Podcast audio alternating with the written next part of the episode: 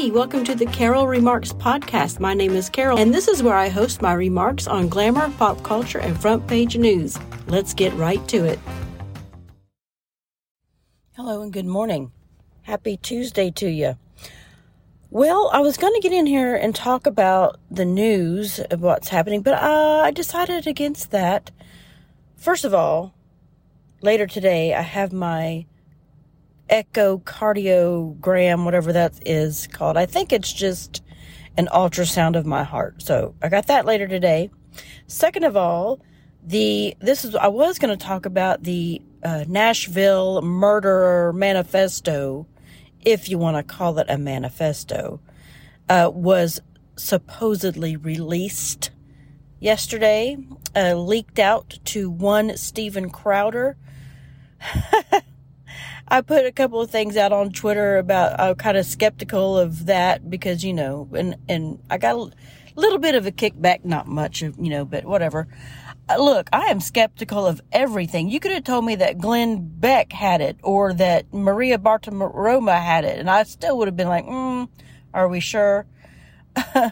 but uh, I don't really believe that it was, even though the Nashville police are verifying it now, but just some of the things in there, I don't know, it just it seems weird.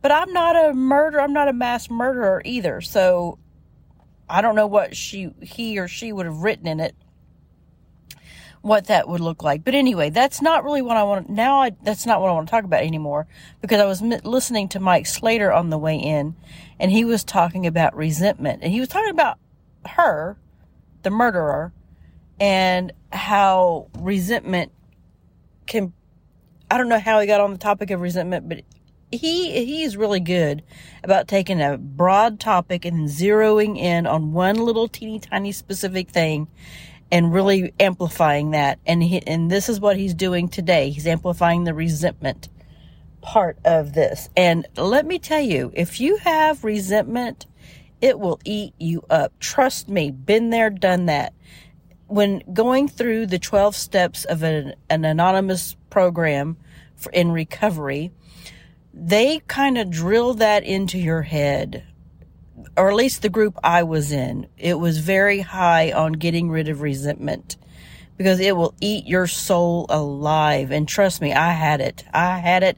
And I'm sure I still have some of it today in newer versions somewhere else. And, but it's not like it was. My gosh, I was eaten up with resentment so bad. So he was defining what resentment was, and he said it means that you are you think you deserve something more that somebody else has and he gave a great example uh so let's say that you're trying to have children and you can't have children there's something going on you're you're spending tens of thousands of dollars for fertility treatment and you for some reason you you and your husband cannot have children.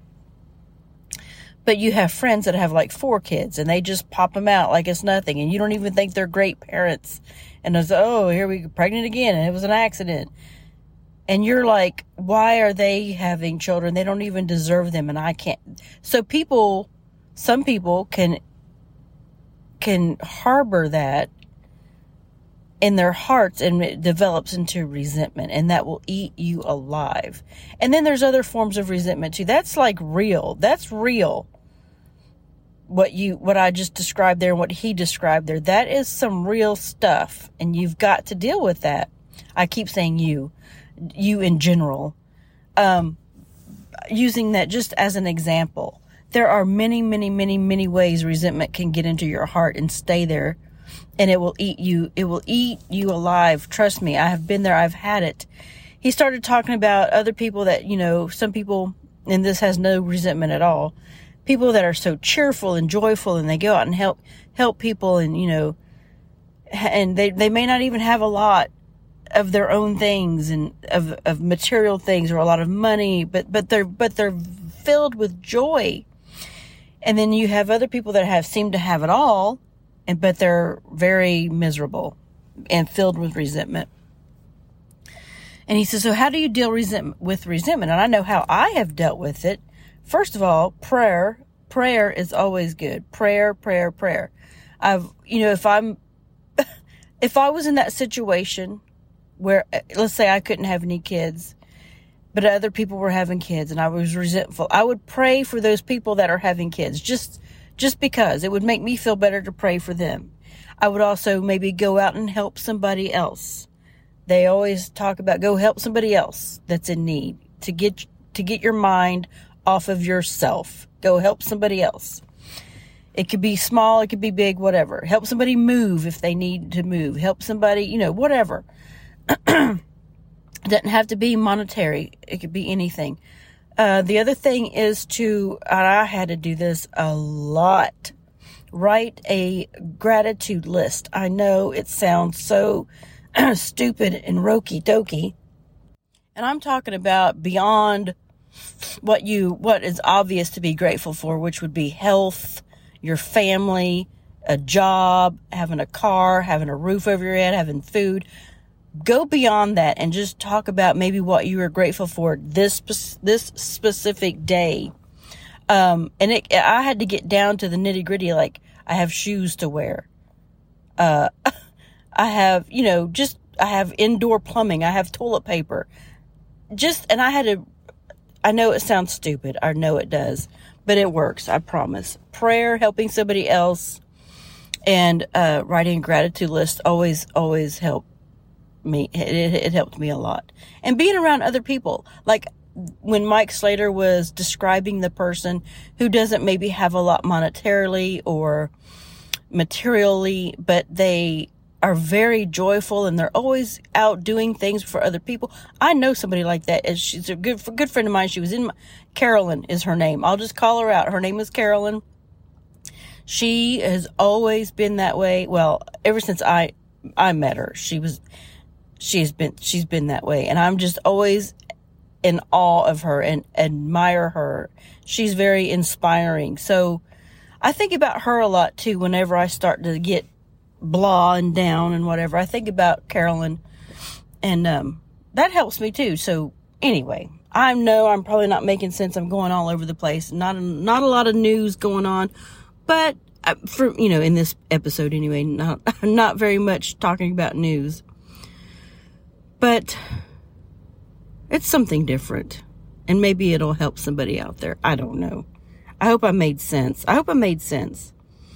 We need some more positive things going on out here instead of doom and gloom. And even though it's a horrible, dark world, it seems like right now, we've got to find the light and share that as well. We still need to talk about what's going on.